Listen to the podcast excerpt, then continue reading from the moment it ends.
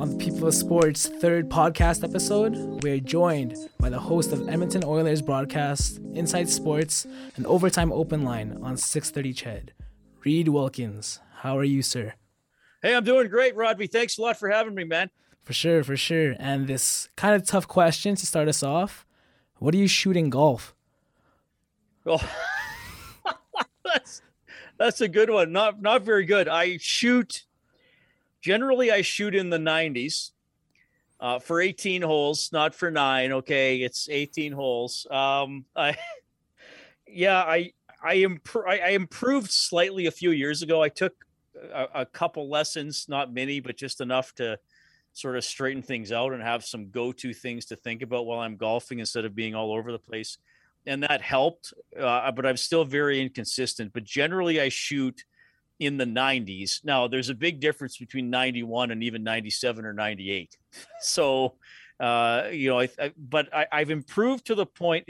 Okay, this was my goal. This was my goal, Rodvi, a few years ago. I would like to break a hundred most of the time because basically what happened was I'd be shooting, you know, 102, 105, 110, and then I might have like a 96, and that would be an incredible round, you know, if I shot high 90s.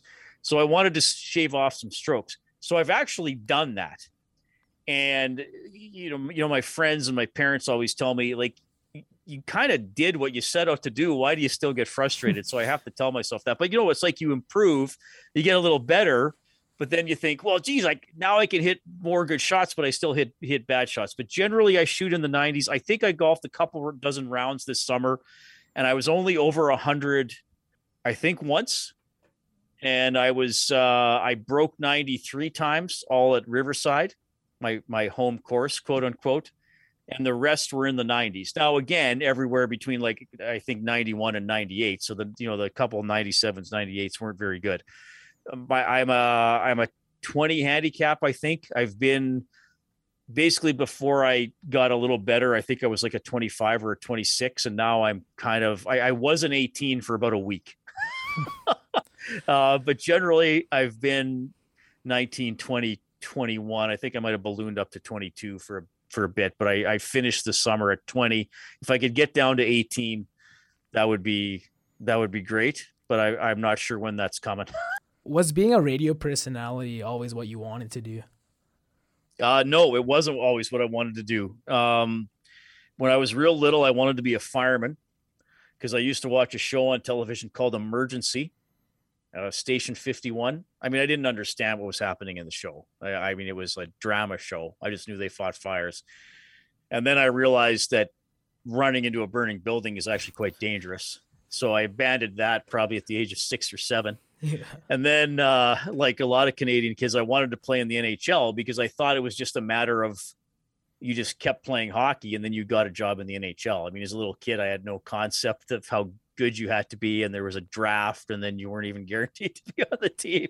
So, you know, I played I played hockey to my uh, I don't know, I think I was only 13 or something. Um, but yeah, even I, I probably understood by the time that I was 10 that I probably wasn't going to play in the NHL. But I, I think broadcasting and just sort of um, doing something with creativity and a, a, presentation aspect was always something I was interested in. I, I mean, I've always sort of uh, been interested in in film and drama. I mean, I studied drama at the U of A.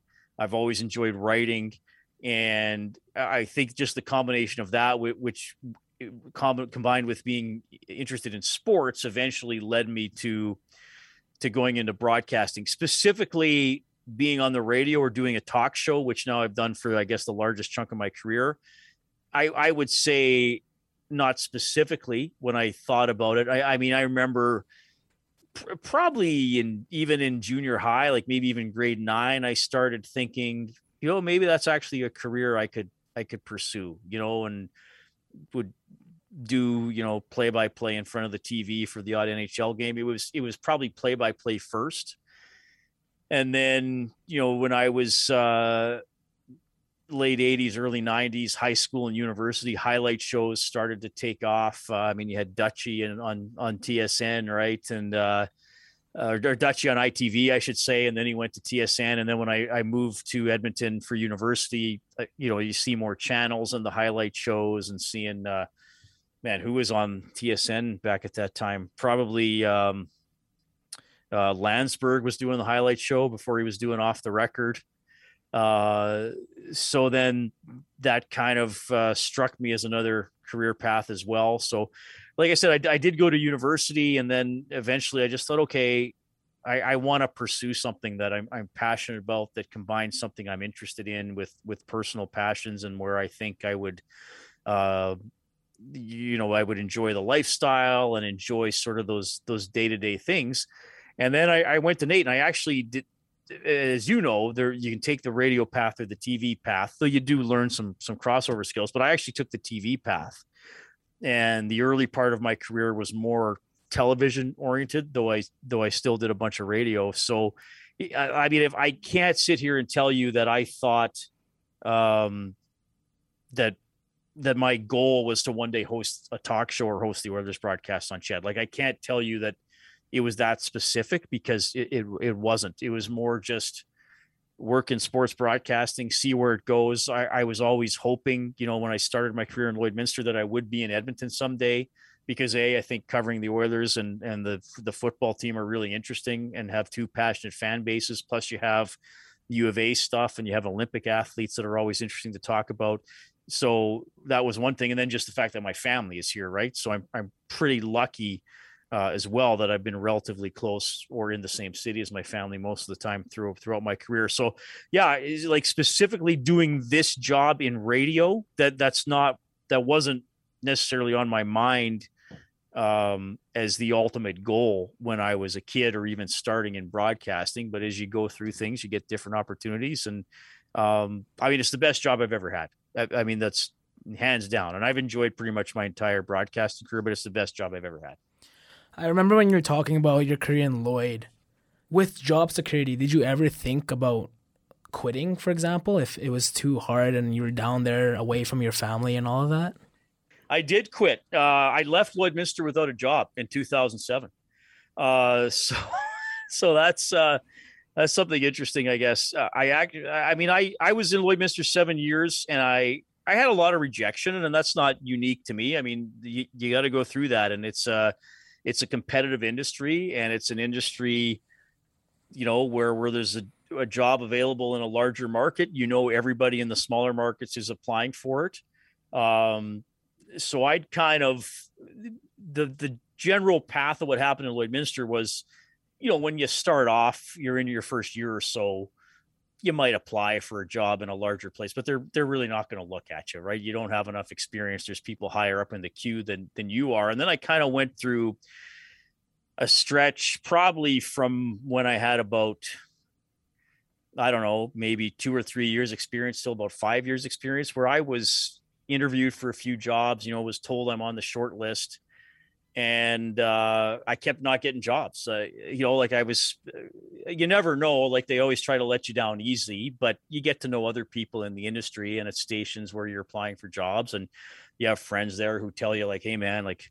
story we you know like the boss told me you were in the running you were right there but you know you were the, the second choice or you know i i mean it was uh you hear some honest things i mean definitely being told that uh uh, I wasn't good looking enough to be on TV, quite frankly, uh, which is probably accurate.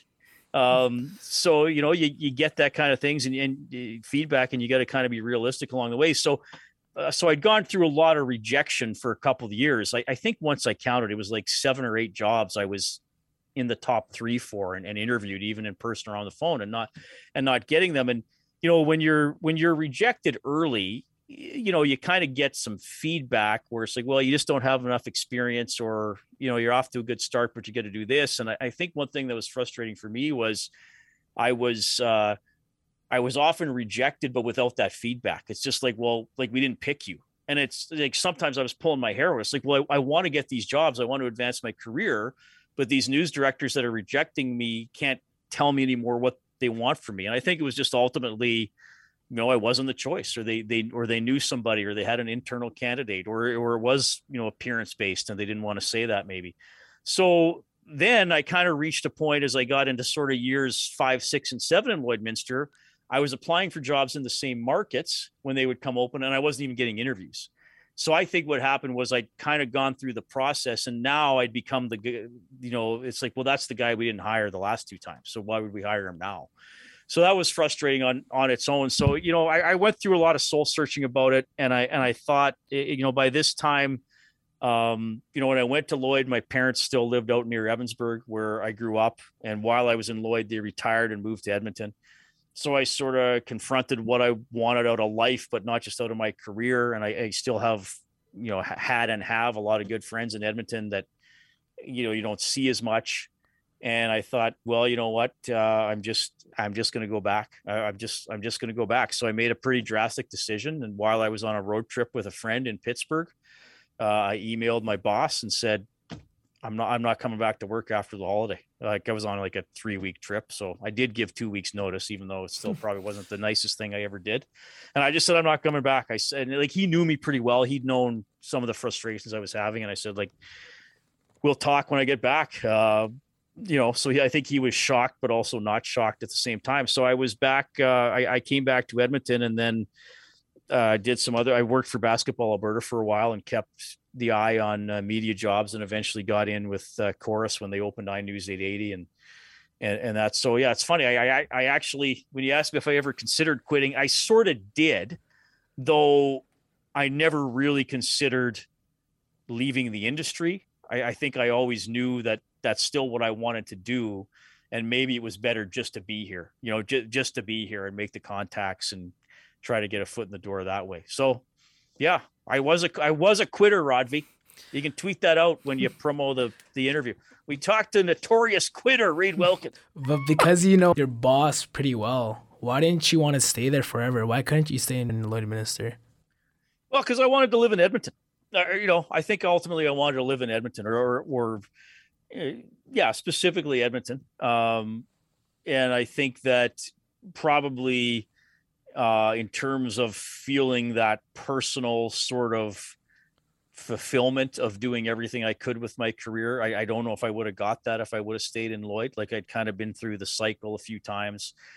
And, you know, I, I wanted to see if I could cover the NHL, the CFL, um, you know, be around university sports. So, yeah, I think that was just a goal, a goal of mine to, to see how far to see how far I could take it. I mean, it was nothing against Lloydminster or anybody there, but it was you know it wasn't home.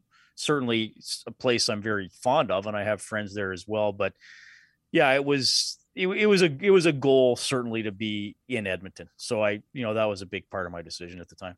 So when you were at City TV Edmonton and you were doing all these things, what was one story that you really remember doing, either in a good or bad way? Oh, that's a good question. Um, well, I remember I did a story on swearing. I can't remember why. Uh, I can't remember why we did it, but I did a story on swearing, and I swore about seven or eight times in the story, but they they beeped it out. And uh, man, I wish I could remember more about it. I, th- I probably have it on DVD somewhere, but but I remember doing a story on swearing and I interviewed somebody about swearing. Like it might have been like why we do it and the value of it. And even though it's rude, we still everybody swear. Or most people swear. Maybe you don't, Rodvy, but most people do. You know, like we don't swear in front of some people, but other, I, I can't remember exactly where it all went. But I I kept swearing, you know, all my voiceovers, and I even did a stand up, like walking along Jasper Ave, saying, you know, this uh, f in this and crap, but not crap, and, and so so, so of course the editor has to bleep everything out and there was uh, so much swearing in it for me and other people and we used video clips that we had to get multiple people to watch the interview watch the story once it was edited to make sure we bleeped everything out. And i remember we had one editor another editor who came in and watched it. She was like uh, yeah you missed one. I was like oh yeah we did miss because you were hearing it so much and you kind of realize how used to you hear uh, to, to people to people swearing about it. So that's a memorable one. Uh, I did one because for a while I, I had this kind of uh,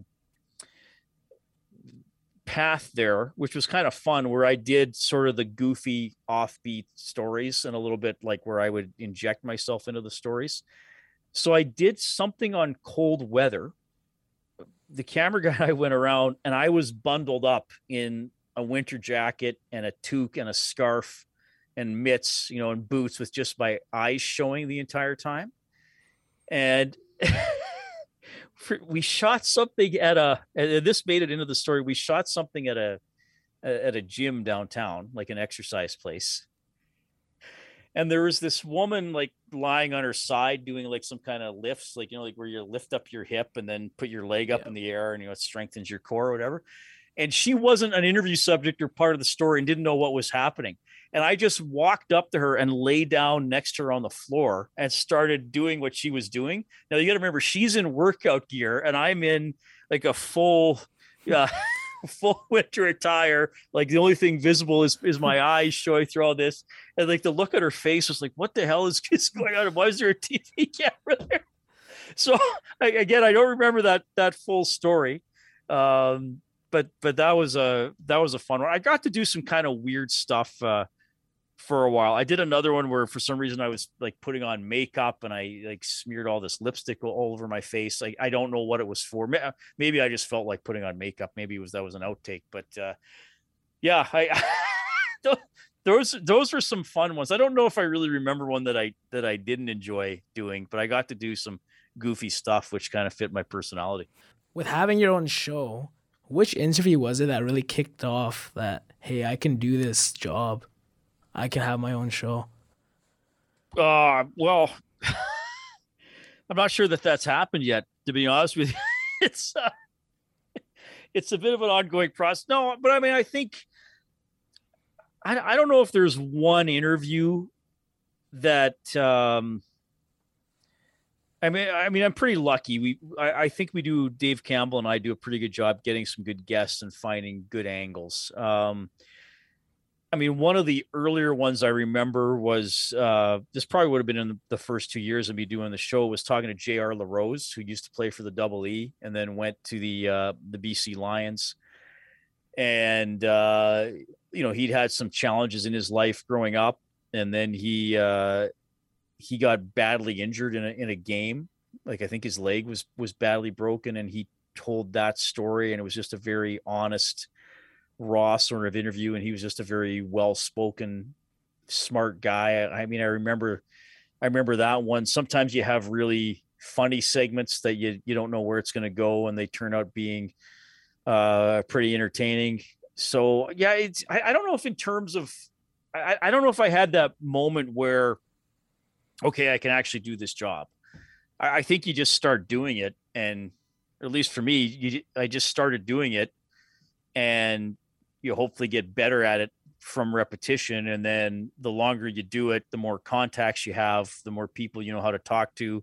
I mean i certainly have a lot more confidence doing it than i did in the start just a segment with uh, I, I call it self chat but where you don't have a guest you just got to talk and try to connect with the audience and and use tape and try to give them the info and maybe have a few laughs. And and stuff like that like like i really I, it's it's such an ongoing process and that's what i i like about hosting a talk show is that i i don't think it's possible to perfect it.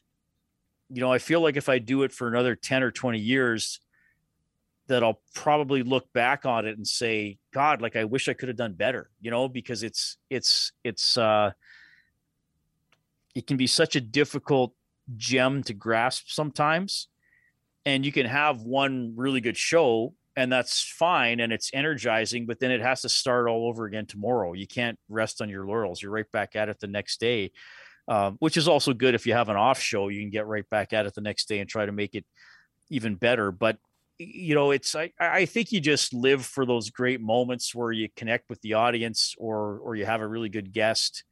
Um you know we're lucky enough to have craig MacTavish on inside sports now as a regular. He was on tonight and you know he's really good, and I think we got a good vibe going. So I, I wish I could give you a like a light bulb moment, but I I I I don't I don't have one. I think it's just the process of doing it day after day, year after year. You just kind of get better and get more comfortable, but you're you're tackling that beast of trying to have great content and and do it day after day. And in the grand scheme of things, I mean, I haven't been doing it that long. I mean, it's uh, eight years.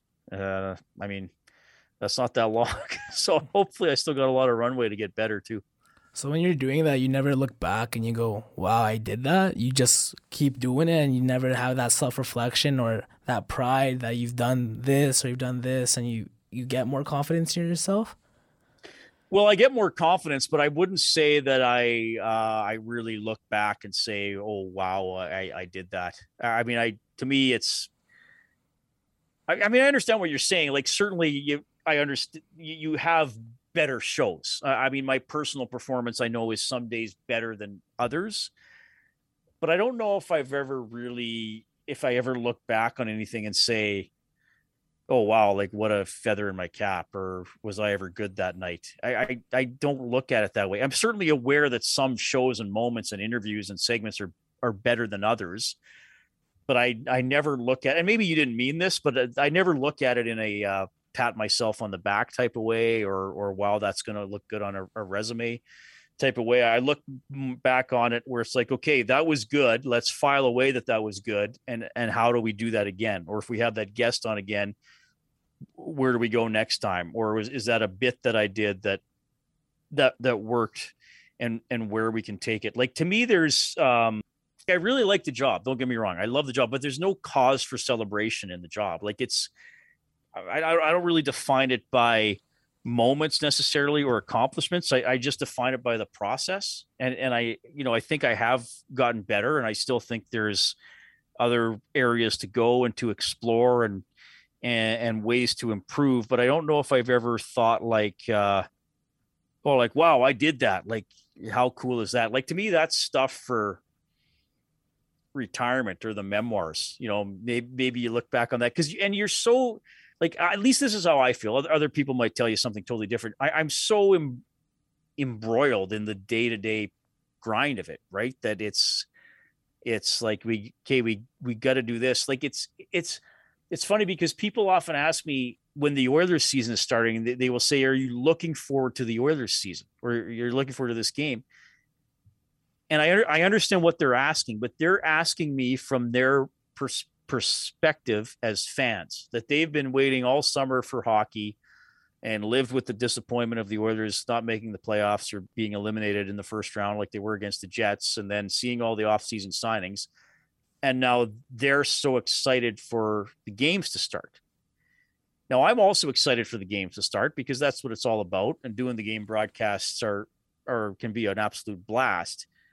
But I'm not totally looking at it that way. I, I'm I'm also considering okay, what else is happening this year, especially and then with COVID, like where are we going to be broadcasting from? Are we going to have equipment? Who's going to set it up? When are they going to set it up? Are we going to have it in time for the first exhibition game? What if it doesn't work? What are we going to do? Uh, what uh, sponsorship has been sold this year? When am I going to get all the live reads that I'm going to have to read? What if I get one that's incorrect? How are we going to make it up to the client?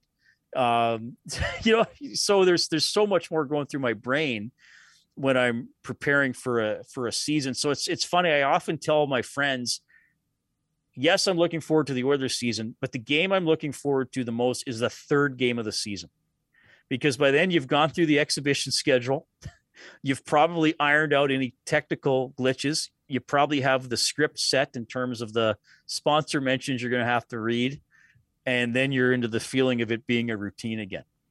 So the third game of the that's what people can ask me if they ever see me. How much are you looking forward to the third game of the Oilers regular season? with the Oilers, especially when you were first starting, when they were losing a lot, being that talk show host, how would it be when the fan base was angry?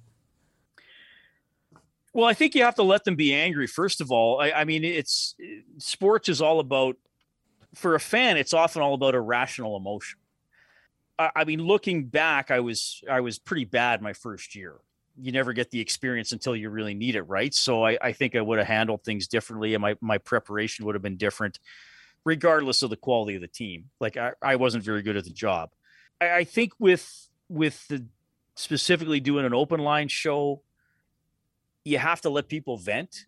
You have to understand to a certain extent that there's going to be some emotion and irrationality involved the thing as a host though is I have to remember I am paid to control the show. And if something goes on the air, it's ultimately my responsibility, right? So if if a caller is you know rambling or insulting or you know overly rude, it's not my job to say, well, what can I do? He uh, he called in. You know, my boss is going to say like, like that guy swore three times. Why didn't you cut him off after the first swear word? That's my job to to control that. And I think I, I and I'm not saying you know, hey, I you call in, I'm going to control you. But uh, but I mean, every, anything that goes on the air while I'm on, I, that's my responsibility, right? Whether I'm interviewing somebody or playing tape or or have a guest, and that in, that includes the calls. So you know, I think I think you have to let people vent. Um, I think you have to, as a broadcaster, still be be fair. I mean, hey, when they when they only won 30 games a year, yeah, they were bad, but they still won 30 games a year. Like I think as a broadcaster, everything can't be big picture. And it's like, well, these all these people are going to get fired in the summer. You know, have to say, hey, they won the game tonight. Let's give these guys credit that played in this game and actually went on it and, and won it. And, and honestly, Rodby, I think big picture, probably dealing with a fan base that was generally so angry, probably made me better because I, I think it probably forced me to mature in my on-air approach and my presence and my ability to understand what I was just telling you about control. Where yes, of course, you're you're frustrated and you're upset, but that doesn't mean you can call in and we're going to let you go on for seven minutes and in, insult everybody that plays for the Oilers and and call them names, right? So, but but another thing to remember too is I have never judged my own performance by the quality of the team or teams I'm covering. I, I, think that's a huge mistake if a broadcaster would ever do that. Now, again, maybe other people would tell you different, but some of the one of the best seasons Rob and I had was uh, was probably the our fifth season together, and and they they missed the playoffs. They lost that, that was a year after they made the playoffs, and then they they missed right. Um, they lost three games, five nothing, and you know people were mad. It was a step backwards. But I, I remember Rob and I, after a lot of shows, thinking like, "Well, like we like we had a good show. Like our performance was good. We can't control what the team did. We, can't control how upset people are or or what they're going to say, but it's our job to be good hope for me to be a good host, for Rob to be a good uh, analyst, and for still to make people want to listen. I mean, that's ultimately what the the job is about. You can't you can't scare people off, and I think it's still appropriate to have fun and joke around, even if if the team is bad. So, you know, I, I think that's. I mean, hey, would I love to cover a Stanley Cup final and see them win the Stanley Cup? Of course, but that's I have no control over whether that happens, right? I can control what I can do a, as a host. So even though like those were bad years and there were a lot of frustrated people who would call in and interact after games, I never let that determine how I felt about myself as a broadcaster or my performance. Like I was all about learning from that and and getting better.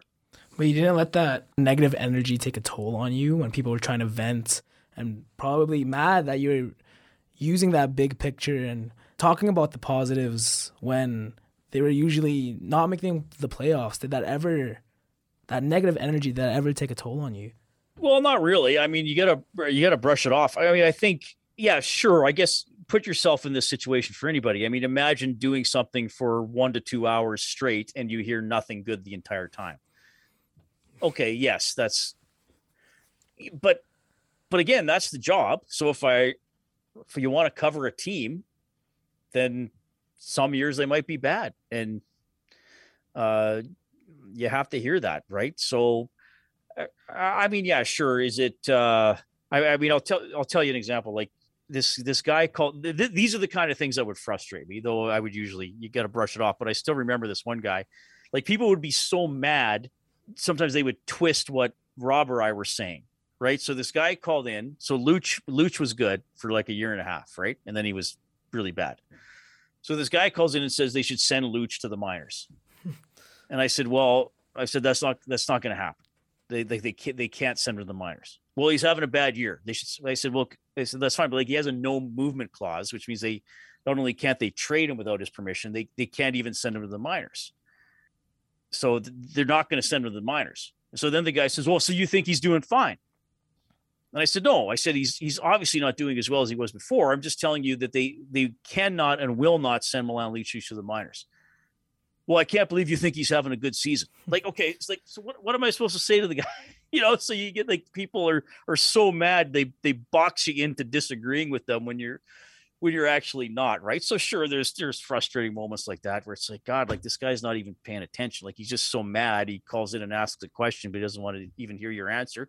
But again, that's that's part of the that's part of the fun of it, right? Is that that's what sports are all about. I mean, that person who called is probably the most rational, normal human being in every other side of his life and he wanted to call in to Reid and Rob to to vent a little bit. And the one thing I, I learned over the years too is, look, if people actually trust Rob and I enough after a game to call us, that that's a privilege that they want to share their feelings or thoughts with us. That of all the people in the world they could talk to, they got to call us and put their voice out there on the radio so other people could hear what they could say. And and people tend to go to extremes. I mean, last season when the Oilers, you know, had that 11 and 2 run after they didn't start very well. I mean, I remember a guy called in and he said, "So who do you think the Oilers are going to play in the Stanley Cup final and how are they going to do?" So like we're halfway through the 56 game season and he's and he's already decided, okay, well obviously they're going to win the conference. So who's going to win the other conference and how's the final? So you know, people go to go to extremes and they're you know they get too high and they get too too low. But that I mean, again, that's why we're there. And you mentioned earlier, from the fan perspective, covering the team now, does the feeling of being a fan get lost? Like for me personally, yeah. Well, I think it's been lost for a long time, and that's not. uh I, I don't say that like regretfully. To me, that's just the reality of the job. Uh, I mean, I I am not a fan uh, of the Edmonton Oilers in terms of. Let, let me let me explain that. I, I want them to do well. I, I think it's great for the city. I think the fans deserve a team that does well. I mean, you don't you're not friends with the players, but you do get to know some guys and you realize how hard they work. I mean, uh, you know, Nugent Hopkins has been here 10 years. I'd love to see him win the Stanley Cup. So, yeah, for the fans, for the city, for our station, it'd be great to have Stanley Cup final games and for them to win. But I don't experience the games like a fan would experience them. And I, I think it would be unfair for me to call myself that because I, uh, because it's not the same uh level or emotion as what the fans are going to like you, you have to understand i I really don't have an overly emotional reaction to how they're doing. Especially in terms of the the highs and the lows that I was talking about that people can experience. I, I mean, it it is it is my job to cover the games, and you know, then to to talk about them, and then specifically to, to do the show after and break down what happened. So when a game ends, I'm not thinking well, I'm so mad at that guy who gave the puck away, or or I'm so thrilled. That's the greatest things I ever saw. I'm thinking about, okay, we got to get to work. Like it's, you know, I also write the uh, the game recap for the 630 CHED website, so I'm usually finishing that. I'm in touch with the studio producer at CHED. Okay, is any post game audio available? Is Tippett going to speak? Is he at the podium yet? We try to get him live. Uh, has anybody called in yet? Uh, how many minutes of commercials do we have? When are we going to take the breaks? When's our next newscast? So those are the things that are going through my head between the end of the game and the start of overtime open line, and some of the things I have to do. So I'm not sitting there, you know, in the mindset of of, of let's go out for a beer and celebrate the game, or let's go crying our beers about the team losing again. So you know, again, yes, I, I want the team to do well, and I'd be happy if they did well. I want the Elks to do well. I want all Edmonton teams to do well. It's it's just a better vibe, right? It's it's uh, uh, you know, it's good. It's good for the city. It's interesting to talk to people who are, are winning and all that kind of stuff. But no, I I mean, I don't. I, I'm not a I'm not an Oilers fan. I think in the sense that that you were asking to me, it would be really hard to be. You know, I, I just don't think that you can go you could go on the radio with that amount of emotion. Like I, I don't think you know, if people just wanted that that emotion, they would just go talk to their buddies. They wouldn't listen to us. You know, so sure, we're going to recognize when McDavid scores that goal against the Rangers. Well, of course, it's exciting, and we're going to be excited about it. You know, or if they blow the lead against the Jets, well, we're going to go on the air and say, "Well, they blew it. Like that was that was terrible." But you know, I'm not de- dejected about it or celebrating it. I think in the same way that a person who went to the game was or watched it on TV would be. And I, and I just think for me, that's how how it has to be. And you mentioned like relationships with the players. For example, Nuge. I don't know if you have any relationships, but have you ever had a player tell you they didn't like what you said on air? No, I've had them tell me they didn't like questions or why did you say that or just shrug me off and walk away. What type of questions like would you ask that they didn't like? Oh, I don't know. I mean, it's it's happened so often it doesn't really phase me. And I, I don't want to make it sound like it's a daily thing. I mean, it might happen where you just get short answered, you know, or they just don't agree with your angle and they don't they don't feel like giving you the clip. Yeah, and then sometimes it's just a misunderstanding. You know, like the I mean, I remember once a player said to me after, he's like, well, "Why did you ask me that?" And, and I said, "Well, because this, this, and this happened." He's like, "Oh, oh yeah, okay." So he was like he wasn't thinking about that when I the the background, but I mean, really, that type of stuff. I mean, I've never had like a conflict with a player to the extent where it was uncomfortable I think you have to be professional, and I, I think you have to approach them. I mean, you still you still want the clip, right? You want the interview. So if you are asking about something negative, there are still respectful ways to do it, you know. And I think you have to balance that where uh, if if you interview a guy when he's doing bad, then you have to be there when he's doing well too. And I think players notice that who's there every day and and who's sort of fair and and comes at it regardless of uh, of how the team is doing. But I mean, you're dealing with a group of, you know, other people, you know, and some of them you don't talk to very much, and you so you're never going to totally have a, a, a connection with everybody. I, I, think the important thing, and specifically for being on the Oilers beat, it's important just that they they know you, and they know that they can at least trust you. Where it's like, okay, if if this guy's asking or wants to know something. I know that's how he's going to report it. Like he's not going to he's not going to blow it up. He's not going to twist what i'm what i'm saying. He's not going to just only go to the negative side of it. And i remember for you personally you did a talk on NAIT and you said you're not a very confident person. How do you get through that when it seems like you are a confident person on air? Is that just personality or is that just fake it till you make it? Yeah that's a good question. Well i mean first of all there's no choice. Uh, i mean when the mic's on it's just me so i better grab it right? You kind of got to go into superhero mode almost. And I think that's just experience too. I mean, there's nothing, there's nothing like just repetition and and doing something over and over. So yeah, I mean, I'm much more confident with the job than I was a few years ago. And I also, it's almost like a routine for a player, right? Like you can have you know, who knows what happens in a player's life during the day when the puck is dropped, he's got to perform. And I think just from doing it over and over again, you you get yourself in that mindset. I mean, people shouldn't hear in my voice whatever baggage is carrying me is with me that day. You know, like I've done I, I've done shows with deaths in the family. You know, I've I've I've done shows uh, you know, with with a dog at the vet, you know, like eh, a, or, or, or where you don't feel very well. Like it, it doesn't, it, it doesn't matter. Like you have to perform eh, eh, because ultimately the listeners, the listeners want something from you. And I think if they tune into inside sports or, or the Oilers games, you know, hopefully they want to, they want to know what's going on with their favorite teams. Hopefully they want to have a few laughs, you know, and hopefully they want to hear some, some interesting guests. If, if I if I'm not delivering that, I don't think they care why. It just better be there. You know, like if if you watch The Simpsons, you, you want Homer to say "don't," and you want him to do something clumsy, and you want Mr. Burns to go excellent. You know, if the writers start leaving that stuff out, maybe they do now. I haven't watched The Simpsons in years, but when I used to watch it, like if the show doesn't have that, it stops being that show, and and the people stop watching it. So yeah, I, I, I think that um, you know, I, th- I think when I say that I don't consider myself a confident person is that I'm, I can be pretty self-critical. And sometimes I can, uh, you know, assume that I, uh, that I'm never good enough, but, but when you're, when you're, if you're going to do the job, like you better figure out how to do it. And, and putting yourself in that mental zone to do it every night, I think is a huge part of it. And, and just, uh, like I just told myself, like, okay, like people are listening, like they they want something good. Like you better grab it. You better have energy. You better pull them in. That's why they're here. And we talk about like that first interview. Who was your favorite interview overall?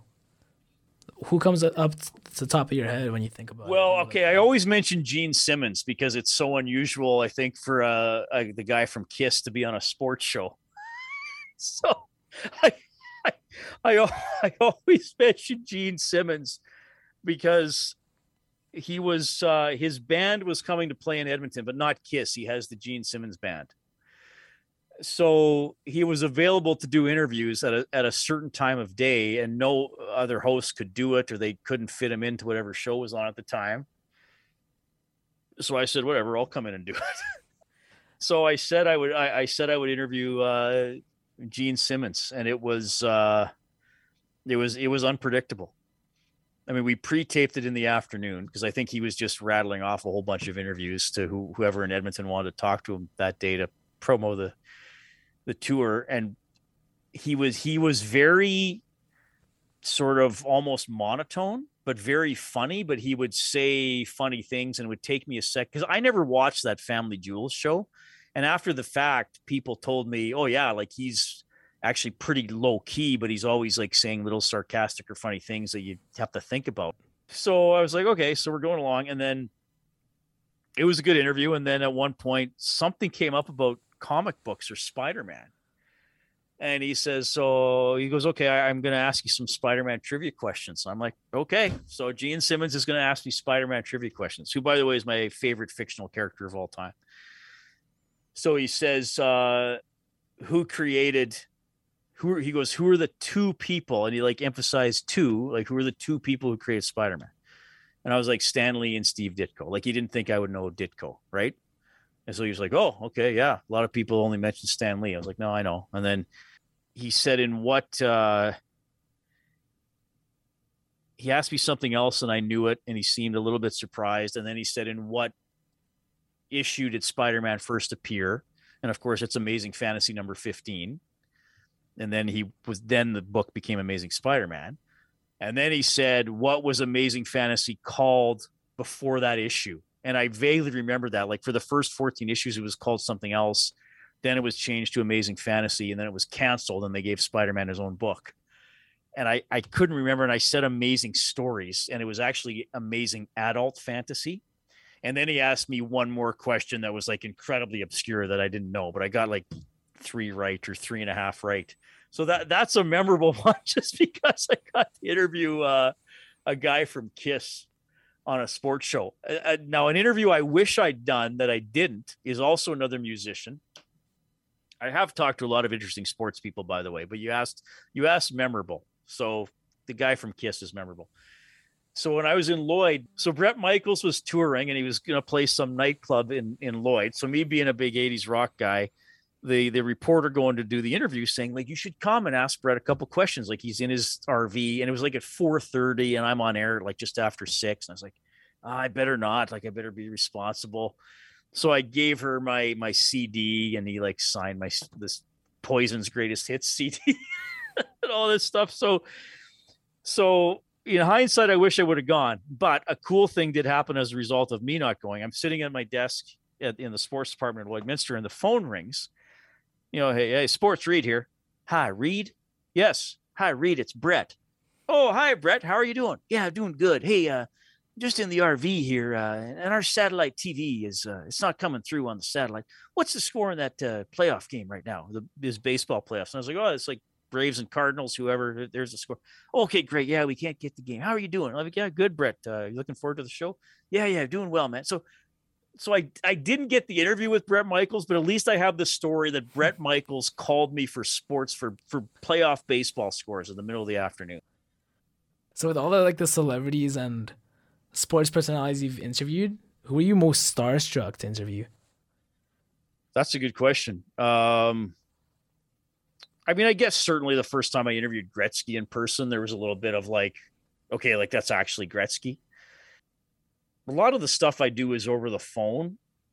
I think you kind of move past that fairly quickly. At least I did in my career because, I mean, they're they're people. I mean, they're famous people, but they're people. And when you go up to them, you know, when doing TV and Lloyd, and you got your camera guy with you, and sometimes it's been prearranged. So you're like, oh, hey, I'm Reid from the TV station. Like, I mean, I, you know, Bryan Trottier came through, Doug Gilmour.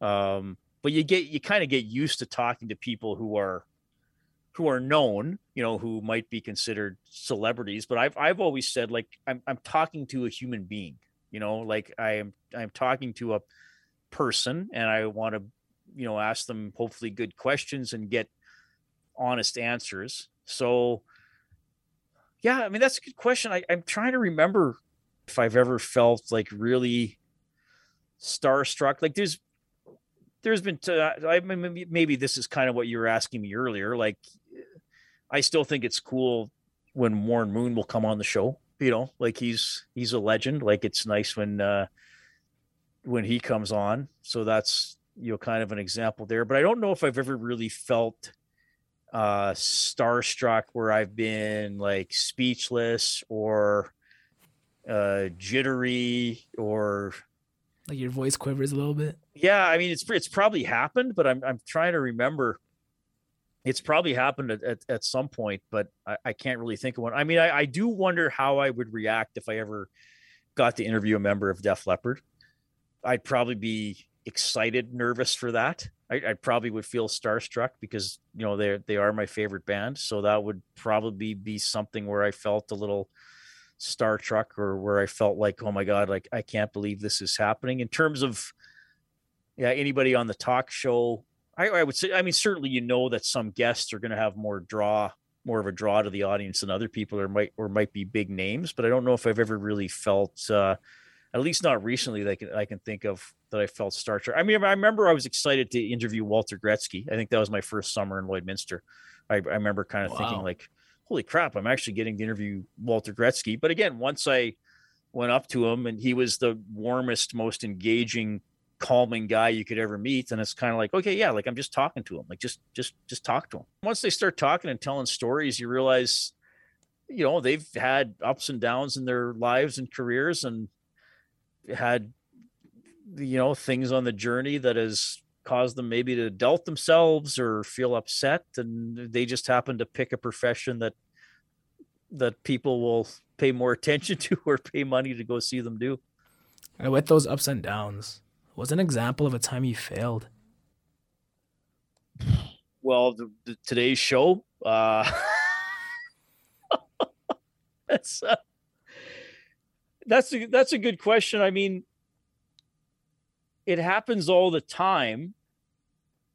Um, but it's it's hard to think of a time that I failed that I still dwell on or was debilitating because I think you just kind of keep going. I mean, I can certainly early in my uh, TV career in Lloyd, I can remember uh, you know, screwing up a lot or not being very smooth or uh, I mean, I remember one of my first shows, like I accidentally talked or I didn't know my mic was on and I was talking to somebody. I didn't say anything bad, but I was like middle of the conversation with somebody and then the floor director's pointing at me, you know, and again, I wasn't swearing or saying anything wrong, but I was like, oh man, that's, that's stupid. So that was, that was early on. But I, I think that, um, yeah, that's that's a good question because I, I think there are a lot of little moments where you feel like, okay, that that wasn't very good, or you got to do a little better. But I've never kind of felt like, okay, that is like such a big picture failure that I just can't possibly go on. What's one quote that's really stuck with you in life?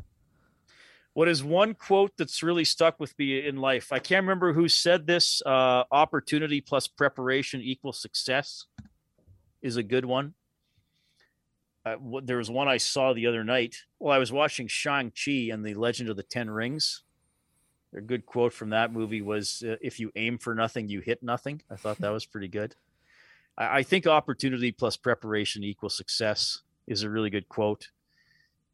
And then certainly, you know, these go to 11 from Spinal Tap would be one of my all time favorites. That's not really a deep one, though. It's just funny. If you've ever seen that movie, do you think you've reached success, Reid? No, I don't. Absolutely not. No, that's, uh, to me, that's like a, an absurd categorization. And I, I do have a story about that because so some of the stuff I told you about my my career frustrations, my buddy Jay Onrait put in his book because uh, we were actually he, he was the person I was on the trip with, and I had a lot of deep conversations with about my career and life. And he's he he was somebody that had said just like just move to Edmonton, like he's like you'll figure it out. He's like you're you're putting too much uh like stress on yourself that you have to do something a certain way. Like just just move to where you want to live. You know, suck it up. Maybe you're unemployed. Maybe you have a job you don't like for a while, but you're you'll figure it out, right? So, so anyway, so he he wrote about there was a chapter in the book, and then I got a, a Twitter message or an email from a from a young lady, a young broadcaster who is now doing very well. I still will still touch base, you know, every few months, just say, hey, how are you doing? I've never met her in person and she wrote me this email and she said hey like uh, i'm such and such. I, i've been doing this. I've been working here. I, I can't get a job and i've been really frustrated. And my boyfriend said that he read about you in Jay Onrait's book and that you had all these career frustrations and now you're have your own show and you're doing oilers games. And she wrote and she wrote now that you're a success i'm hoping i could talk to you. And i read that and i thought to myself what the hell are you talking about like I'm not a I'm not a success. Like I'm just a guy Drew doing a job, you know. And so I, I wrote her back and and and we talked and uh, you know it was good, but I would never. I, I would never think of myself as a success. Like it's again, it's it's it's too much of a day to day process, right? And it's too much of an ongoing, I guess, journey, for lack of a better word, to to do something good every day and to keep incrementally improving and expanding. So I, I think like to me, success is a uh, is like a, a term of finality. And I'm nowhere near feeling any finality with what I'm doing. And with that journey, out of all the days, what was the happiest day of your life? The happiest day of my life. That is a great question. I'm pretty lucky. I think I've had a lot of happy days. Uh, I remember the uh, day of my convocation from university was a very happy day because all my friends from school were in from my program. We were all in one place.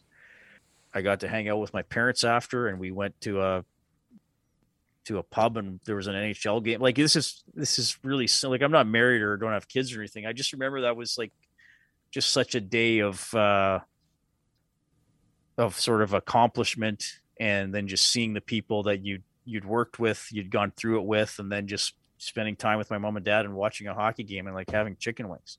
You know, like it, it sounds pretty simple, but uh, but that was a very that was a very happy day, sort of uh, in my early adulthood, in my early 20s. I, I feel like I'm pretty lucky because I, I, I sort of feel like I have a lot of days where I feel uh, pretty happy generally you know i'm healthy my parents are healthy for the most part and uh, i get the day i shot 81 if you want to go back there the day i shot 81 at riverside was a freaking joy like that was one of the greatest days of my life if you want to take it back to golf i was four over after 14 holes and i finished 10 over that was amazing last question what's one piece of advice you would give people uh, don't go into broadcasting. No, I'm joking. I'm just making this the uh, the standard joke. You know, I would say I know it sounds somewhat cheesy, but it sort of does boil down to don't give up. I mean, it it's really hard to comprehend. I don't know how, how old you are, but I assume you're younger than me. You know, it's hard to comprehend in your late teens and early 20s and to go back to the swearing thing here, I am I am going to take the liberty and swear once during this interview. It's it's when you're that age, it's hard to realize how much shit you're going to go through in your career and your life, and you can't let just a couple bad things or a couple bad days derail you if if you really want to do something or you really want to commit to something whether it's a job or a relationship or your golf game or or or, or whatever. You know, you you go through a lot of stuff, and it's if you really want to do it, it's not worth throwing it away or overreacting because you've had a few bad days or you're facing a challenge. If you're really passionate about it, then then just keep that in mind that that's that's part of the journey is sometimes things don't go well and you have good times but if if you want to do if, if you want to do whether it's broadcasting or whatever if you if you want to do it i mean you're not going to start on top you know if you want to use the word success you're not going to feel like a success when you start right so uh, you know em, em, embrace that journey and stick with it well, that's all the time we have. Thank you so much to Reid Wilkins for coming on to the podcast today. Reid, please sign us off. Well, Rodvi, thanks for having me. It's been an honor to be on the People of Sports. My name's Reid. Have a great night. Episode 4 coming up soon. Peace.